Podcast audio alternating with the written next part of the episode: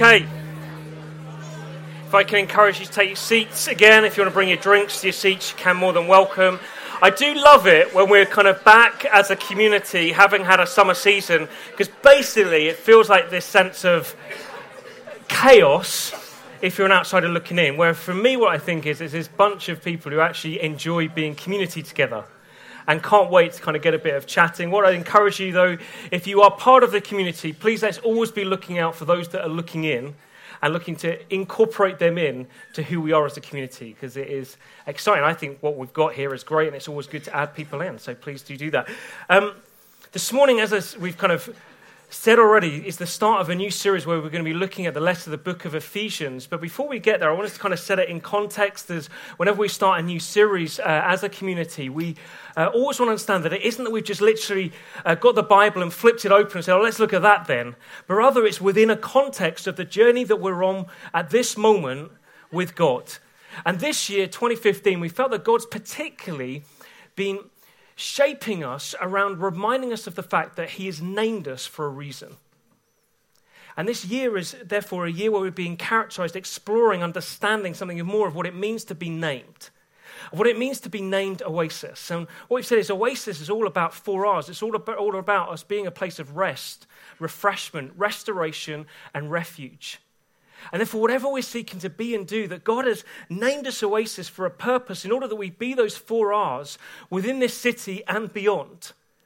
And that's our greatest desire. And then from that point, what we've done is we've therefore explored the Bible through God's leading in order that we'd understand something of more of what it looks like as we seek to be that in this location. So we started the year off looking at who God is looking at the I am statements of Jesus and how, as we understand who God is, it then reveals something about who we are.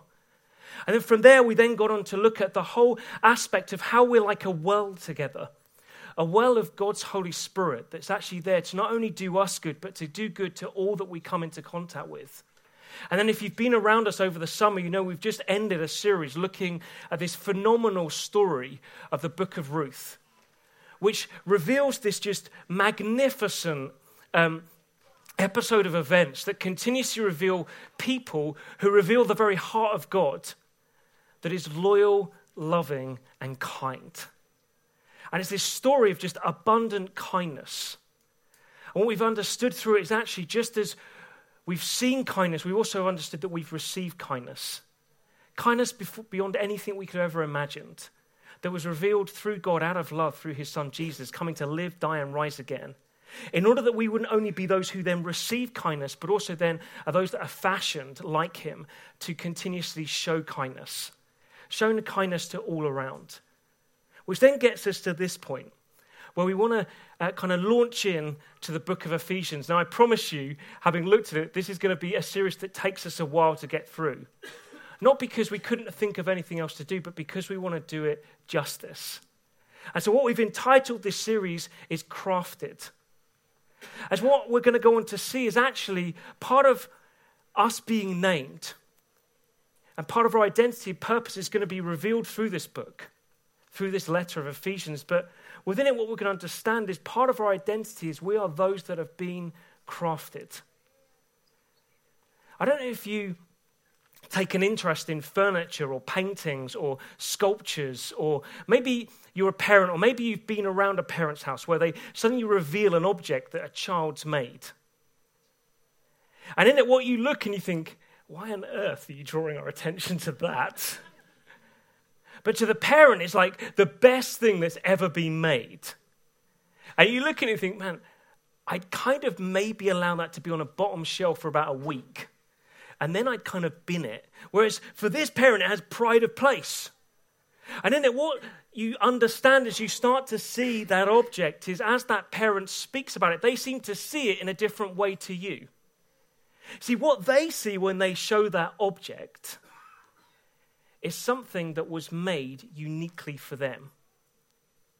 And was made uniquely for them with their child's own hands that this child just felt, kind of put all of themselves in this object to show something of their love to their parents.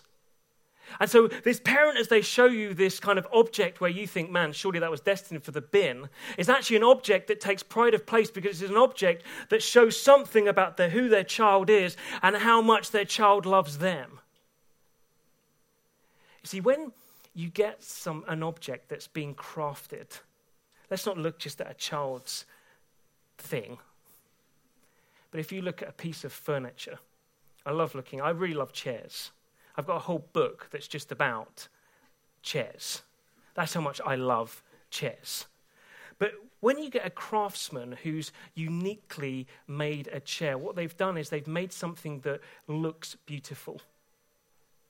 It not only looks beautiful, it's unique.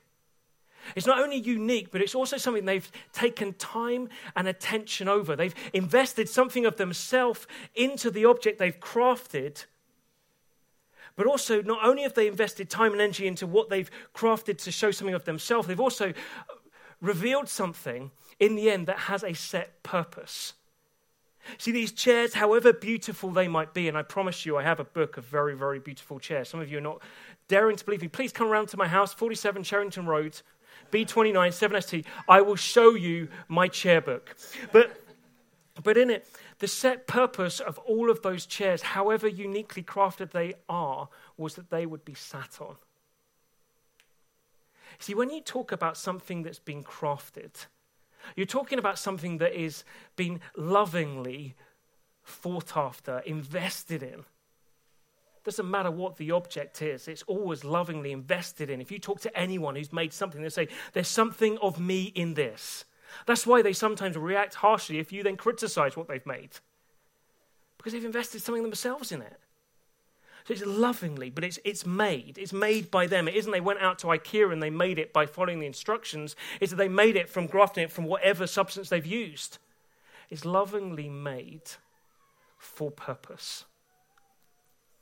And if you like, as we look at this series in Ephesians, what we can understand is this letter was lovingly made for purpose, in order that it would cause every single one of us to understand that if we've centered our lives around Jesus, around his life, death, and resurrection, we are those that too have been lovingly made for purpose.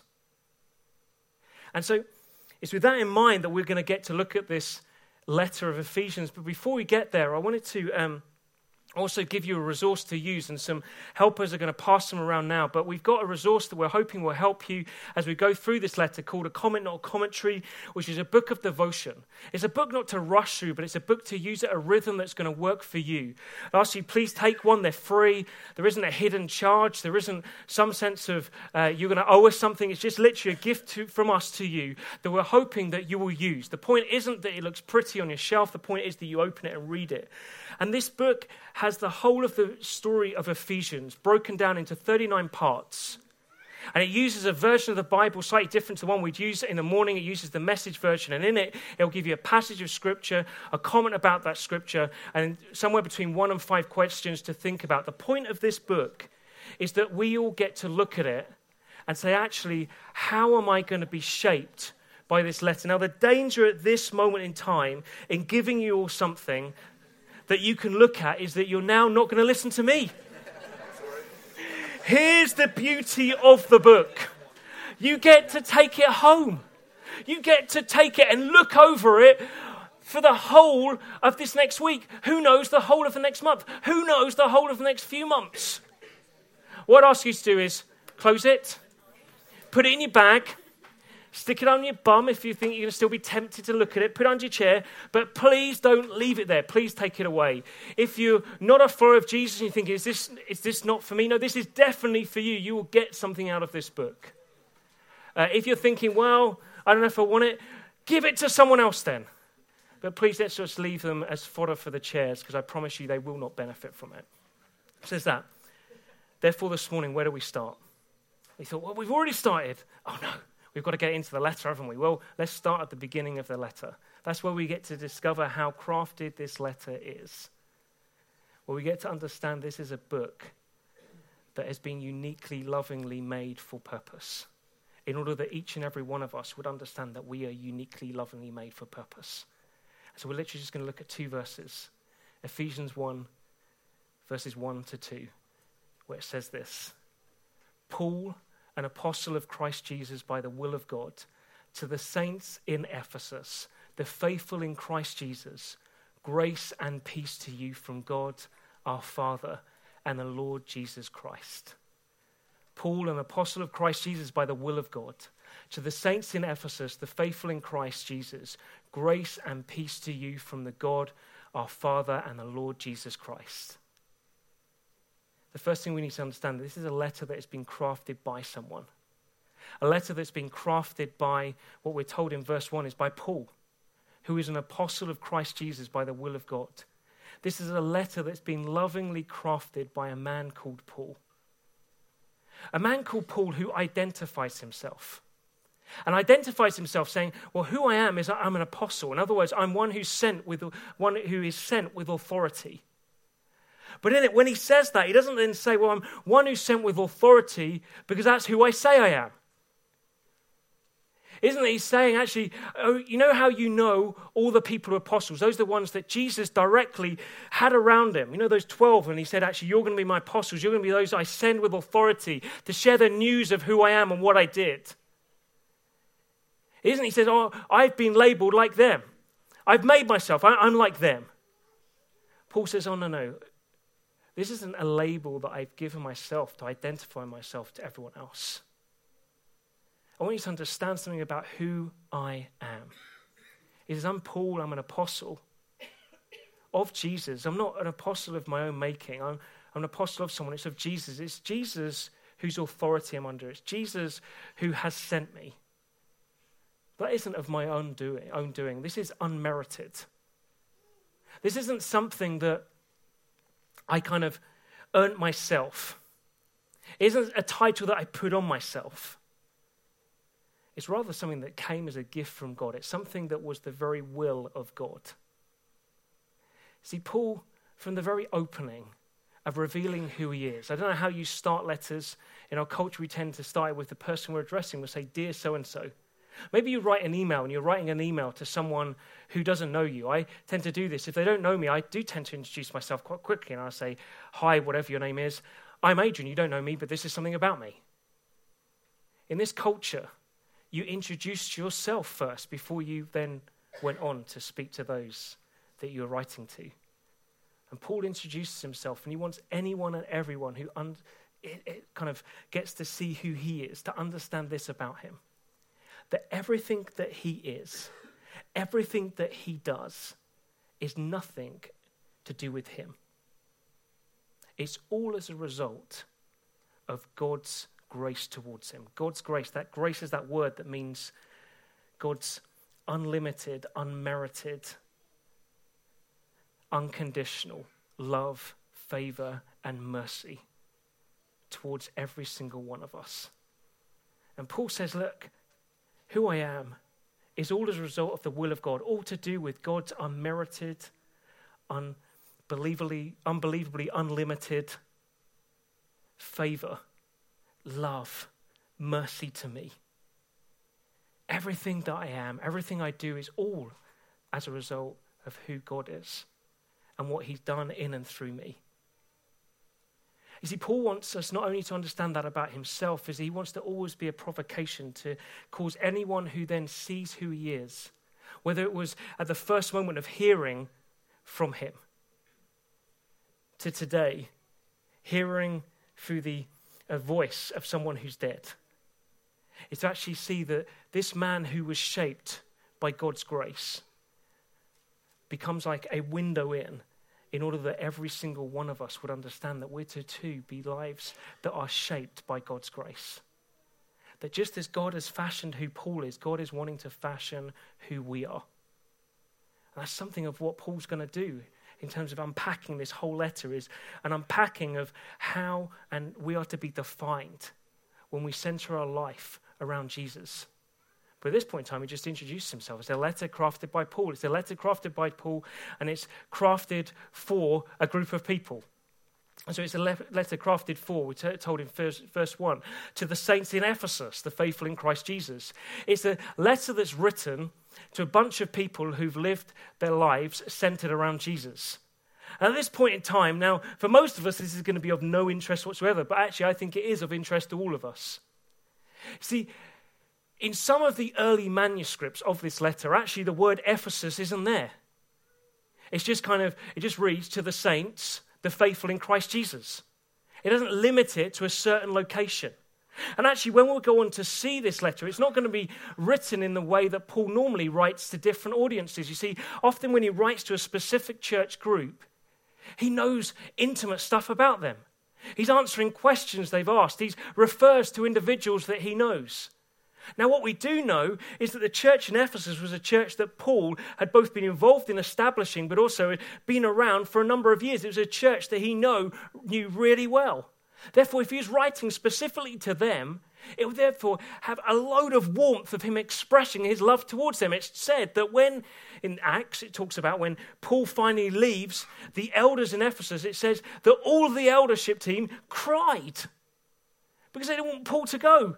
This was an intimate connection that Paul had with the church in Ephesus. But when you read this letter, it doesn't have that sense of warmth. That's because actually this letter was a slightly differently made letter, written letter, in that though it says to the saints in Ephesus, it was actually not only for the church in Ephesus, it was actually for the surrounding area as well around Ephesus. So, if you like, it was like writing and saying to the church in Birmingham and the surrounding area, to the West Midlands, to the West and East Midlands. This is a letter that's going to be carried from church to church, from believer to believer, to deeply encourage them, which is amazing news for us in 21st century Birmingham. Because what it means is we can now be part of that wider group of churches this letter is written to. So it isn't that we've got to continuously like live like slightly on the side of this letter. Kind of, if I stand here, I won't be past the pillar. I still will be for you guys. But it's that we don't live kind of slightly on the outside of this letter, thinking, oh yeah, it's written to the Philippians, and Paul knew them. Therefore, this is what it meant for the Philippians. I wonder what it might mean for us. Actually, this is a letter where actually we can rightly add Oasis Church Birmingham or any church anywhere into this title. Because actually, it's written in a way to encourage all believers everywhere. Which means we can read and write, uh, read this to say to the saints in Oasis Church Birmingham, the faithful in Christ Jesus. Which means that in, straight away, this letter has relevance to us. Because Paul wants us to understand this isn't just a letter that's crafted by someone for someone. It's a letter that's about understanding that we are crafted. See, Paul wants us to understand that if we put our faith and trust in Jesus, the two biggest questions that we face as humanity have been answered. The two biggest questions about our identity and our purpose. In other words, who am I and why am I here? If you put your faith and trust in Jesus, have been answered in and through him. It may be that you're here saying, well, but I have centered my life on Jesus, but I still feel like I'm grappling with who am I and why am I here? Maybe you haven't centered your life on Jesus and you're grappling with who am I and why am I here? Well, Paul wants to answer those questions just really quickly as he opens up this letter to us. And how he does it, he just says, Actually, I want to talk to you about your identity and your purpose your understanding of who you are and the understanding of why you're here. And he says it in verse 1. He just says this to the saints in Ephesus, the faithful in Christ Jesus. Paul wants us to understand that if you've centered your life in and around Jesus, your identity has forever been changed. Your identity now is as a saint. Now, at that point, depending on your age, you're now thinking of different things. Maybe you're over the kind of 40 bracket, me included. And so you're immediately thinking of Roger Moore. Da, da, da, Small amount of laughter because there's most of us are under the age of 40. So we genuinely haven't got a clue what I'm talking about. For you, I encourage you, YouTube, Roger Moore, the saint, and then you'll know. So we're thinking that. But for most of us in this room, what we're thinking when we hear that word saint is actually someone who religious people, faith people, have decided because of the way they've lived, they should be honored above and seen differently to everyone else. They've created themselves as different to the rest of us mere mortals in the way they've lived, and therefore they are saints. And yet, what Paul does here is he says, actually, no, that isn't for a special few. That's actually how you're to see yourself if you've put your life and centered it around Jesus. You are now one who is a saint. Now, please don't hear at this point that I'm saying introduce yourself. Now, when it gets to the census, you don't, don't put like Mr. or Mrs. You or Miss or Master or Doctor. You put Saint Adrian Hurst. Because I promise you, if you start writing down stuff, people will just think you're nuts. Rather, what we're to understand is what that therefore means for us in terms of our identity. Because actually, that word saint carries with it so much meaning, a meaning that comes right through the Old Testament, through to the New. See, what that word saint means, it means that we've been set apart. That we've been said, we're suddenly identified that we are different. Different to who we used to be, different to anyone else who's not centered their life around Jesus. We're different because God has said we are now set apart, set apart to know Him, to be in relationship with Him, to be like Him. God who's infinitely perfect, perfect in loving, perfectly right, perfectly good, perfectly just, perfectly merciful, perfectly beautiful, perfectly majestic, says, Oh, now I say, You're like me and you're mine. So we're set apart to be like him, to be with him, to be in fellowship with him, but also set apart to reveal him. We're identified as those that not only are to know him and to relate to him, but also to reveal him, to serve him. That's what saint means. It means those that have been set aside, those who have been set apart, those who have been set apart to know God and to reveal God. But Paul wants us to understand this isn't like a moment of arrogance. This is why you don't write saint on everything. It's rather a moment of understanding who we are when we put our faith and trust in Jesus and his life, death, and resurrection. It's understanding this is nothing to do with us and everything to do with him. See, it isn't a title that we declare over ourselves, it's rather one that's declared over us out of a father's love. Out of God, who is Father, who loves us so much that is willing to send his Son Jesus to die, to live and sorry, to live, to die, and rise again, in order that we could then be known as his. Because Paul writes and says, Oh, the saints, you who are set apart for God to know him, to reveal him, oh, are those that are in Christ. The only reason that we're saints is because we're in Christ. You see, Paul was forever undone by his encounter with the risen Jesus. So you find in the story of Acts that Paul used to be known by a different name, by a name called Saul, and his own goal, personal goal, was to eradicate anyone who'd centered their lives around Jesus Christ. That was his goal. And he was good at it, really good at it. And so he tortured, imprisoned, and killed them. And on one moment where he's going to one town called Damascus to kind of seek out those that have centered their lives on Jesus and say, right, let's get them and let's kill them, we're told that as he's on the road there, the risen Jesus appears only to Saul. And in that moment, Saul is blinded by the brightness of this risen Jesus. And as he's blinded by this risen Jesus, he hears one thing uttered by Jesus' lips. And Jesus simply says this Saul, Saul, why do you persecute me? And in that moment, it changed everything for Saul. So much so that he had to change his name. He could no longer be identified as Saul, he had to be identified as Paul. Because suddenly his whole life had turned upside down because he realized something amazing. And that is if you center your life around Jesus, it isn't someone that you're trusting in, it's a connection that's far greater than that. It's actually someone that you are now found in. So much so that Saul realized that actually in that moment, that whatever he did to anyone who centered their lives around Jesus, what he was doing to Jesus himself. That people who centered their lives around Jesus were Jesus' body on earth. And Jesus was intimately connected to them. And therefore, for Paul, it forever changed him. He suddenly realized, man, you're not those who blindly trusting in someone. You're actually those that are now being intricately connected to someone. Someone who you're now in. Someone, as we're going to see through the book of Ephesians, is like the head and you are the body. If I was just the body here, it would be on the floor. We know, whatever knowledge of biology we have, that actually we need our head and our brain to be connected to all the other organs to make our bodies work. A head without a body doesn't work, and a body without a head doesn't work. And Paul understands and says, actually, that's who we are. We're saints because we're in Christ. We're those now that are intimately connected to Him. We cannot be separated from Him. We only function and nourished through Him. We're in Christ. Our identity now, if we centered our lives around Jesus, is in the fact that we are now those that have been set, set apart by God for God.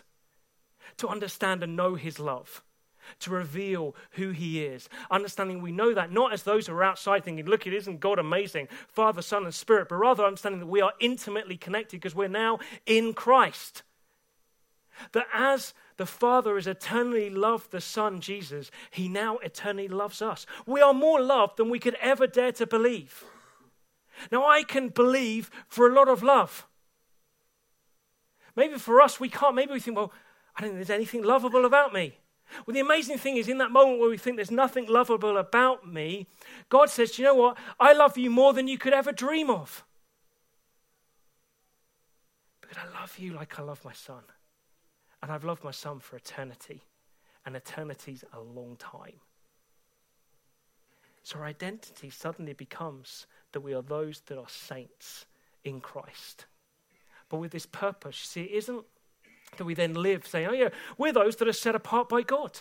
We're set apart by God to know Him, to enjoy the fact that we're loved by Him, to understand that we then get to reveal Him. And understand that because we're actually we're those that are intimately connected to Jesus. We're as good as it gets in revealing who Jesus is on earth. And I think, well, how we're going to do that is we're going to huddle around with other people who know it. And let's hang out on a Sunday morning and just high five each other and say, hey, we're saints in Christ. Fantastic. And let's all ghetto community.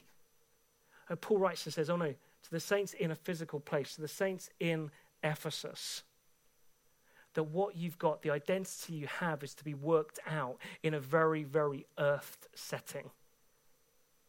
So it's for a place called Ephesus at this moment. It's for us, it's for Birmingham. It's understanding that we have been uniquely crafted. We've been uniquely crafted, lovingly made for purpose. Lovingly made for purpose that we would know that we've been set apart by God to enjoy relationship with Him, to reveal who He is, because we understand that we're those that intimately connected to Jesus here now in the 21st century in Birmingham, for those of us who live in Birmingham or the location we're in. And God has handcrafted us into this moment, into the places we live. In order that what? In order that we could live out our identity in God in that unique place. And in order that we could live out uniquely our identity in God in that unique place, revealing who God is. And God has uniquely placed every single one of us. We don't all live in the same house in Oasis. Amazing news. We don't all go to the same job, school, university. We don't all go to the same benefits office. We don't all go to the same recovery program. We're all uniquely placed in order that God could say, Oh, yeah, with you, I'm going to cause you in the unique place I've placed you to uniquely reveal your identity as one who knows me and reveals me, of one who knows what it is to be intimately known by Jesus, connected to him. Because it's you, like that kid's object they've made. That we might think, man, surely no one's going to pay attention to that. And yet, God, who's this Father who lovingly makes things for purpose, says, oh no, this is like pride of place. This is like trophy of grace. This is like me pointing to everyone in the whole of Birmingham and saying, Oh, do you want to know what I'm like? Look at them. Look at them. Because when you look at them, you understand who I am. I don't know where your identity is coming from at the moment. But I tell you what, when we start to really get hold of what Paul is revealing here, and I promise you over the weeks we're going to get to see more and more of what it means to be in Christ, what it more and more looks like to be identified through him as those that are saints, set apart for God, by God, for him, to reveal him. It's going to transform us. Suddenly you think we're, we're not insignificant. We don't wear this as a badge of arrogance. You rather wear it as a badge of love. We realize we aren't a shameful thing to be hidden on the bottom shelf, hopefully to be disposed of within a week, but rather someone who is to be placed center stage that anyone could come and look at and see what the wonderful works of God look like. Now, at this point, you're thinking, that sounds quite a bit of pressure. You don't understand, Adrian. You don't understand some of the battles that go on in my head. You understand that sometimes I do find it hard to not choose fear. I do find it hard to, to kind of live as God would want me to. I still mess up. To be honest, there are some times where I think people would be better to think, yes, take me off the bottom shelf and put me in the bin. Well, the point isn't that we get to this point of pressure, thinking we've been crafted in our identity and our purpose. It's rather what Paul wants us to understand is we are being crafted that our crafting is an ongoing process by God. So you find in verse 2 it says this. If we go uh, to being crafted, verse 2 grace and peace to you from God our Father and the Lord Jesus Christ. That this statement of grace and peace to you is like a prayer that Paul is continuously praying. So he wants us to understand that if we've centered our life on Jesus, if we're those that now have this sense of identity and purpose, that his prayer for us is that we would understand that God is wanting to shape us daily, moment by moment, by his grace and his peace. That's what he's longing to do. It isn't a pressure down to us of how can I now show that I've got this status? It's rather a moment of every day, moment by moment, of just coming and saying, God, would you come and shape me more into understanding this unique identity and purpose I have? And how God wants to do that through two simple words grace and peace. Grace is God's unconditional love and favor, his unmerited love towards us that causes us to understand we are forever unconditionally accepted.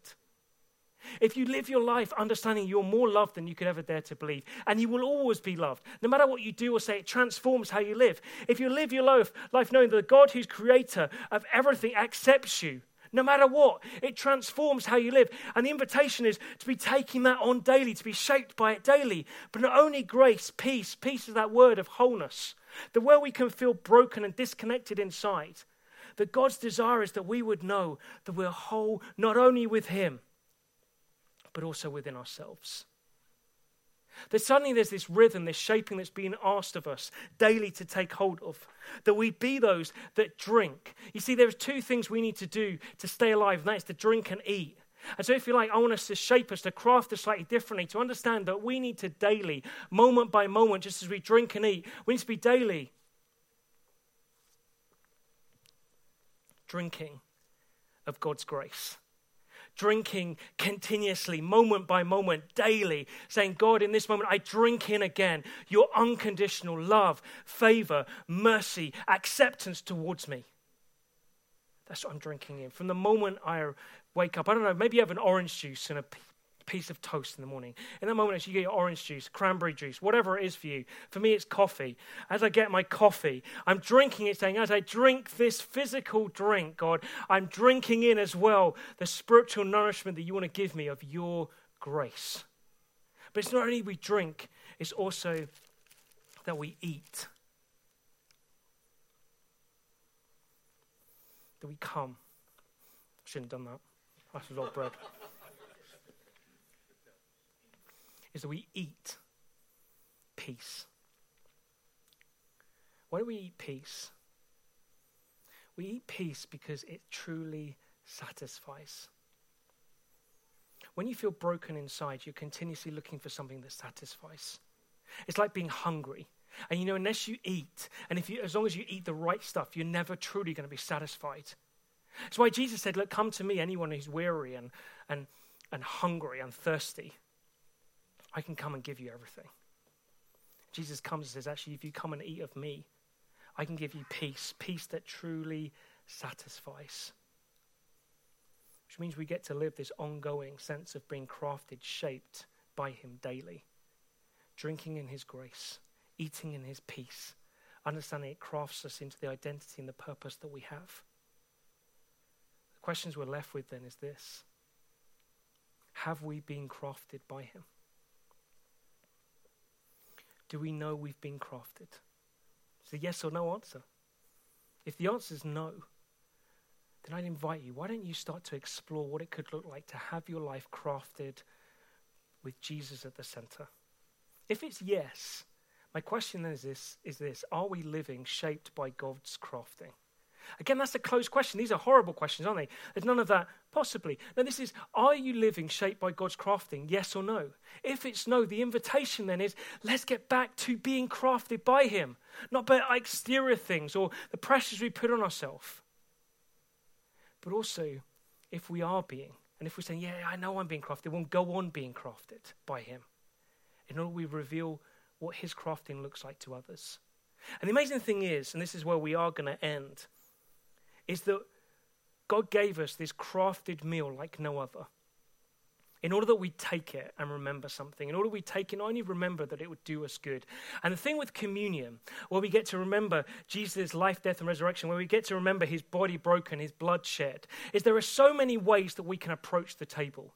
It's never one set way, it's all these different ways. And today, what I want us to do, and we're going to finish off literally with five minutes of doing this, is I want us to individually take a moment, and as I speak, hopefully bread and juice will be broken and opened, um, just so it'll be ready for you. Is that I want us to individually take a moment. I'm probably going to ask Andrew. I've never got, not given any warning whatsoever, so I apologize, Andrew. Um, if you can just play, that would probably be helpful. Is I'm going to ask us in a moment to just take a moment, to take a moment and say, God, am I living in the reality of how you've crafted me? And then from that moment, sorry, the bread's repeating. Um, probably more information than you needed. Um, is that in that moment, what I want us to do then is we're going to get to communion. And I want us to do is then individually, just when we feel ready to go, and as we go, what I want us to do is physically take the cup and take the bread, and we'll say, God, as I drink this in remembrance of your bloodshed, you dying for me, Jesus, I'm drinking in your grace towards me again. I receive your grace, your unconditional love, mercy, favor, acceptance towards me again. I receive it and say, I want to be shaped by it. And then when we take the bread, we're saying, Jesus, I take your body broken for me in order that I could be whole. And I take it and eat it so I can know peace. So Andrew, stop playing. I'm just going to give some. Just if you're not a follower of Jesus, therefore at this point you're thinking, that kind of doesn't mean anything to me. That's totally fine. What I'd say is don't take the bread and juice. Just take a moment and say, God, would you keep revealing yourself to me? Maybe today you've never ever said, God, I want you to be at the center. And in this moment, what you're going to do is you're going to take communion by saying, Jesus, as I take this, what I know is I say, I want you to be the center of my life. I take hold of your life, death, and resurrection. And say, I drink in your grace to me. The fact that you love me no matter what. And there is lots not to love about me, but yet you say you love me. And you lived, you died, and you rose again to reveal your love for me. More than that, I'm going to take some bread, I'm going to eat it. And as I eat it, I'm going to take on the fact that you now promise me peace, wholeness. That I can now know wholeness. I can relate to you. I can relate to you as Father. I can relate to others. I can relate within myself and just know peace. So let's just take a minute, just our eyes, close our eyes. Say, God, this is where I'm at. Wanting to be crafted by you.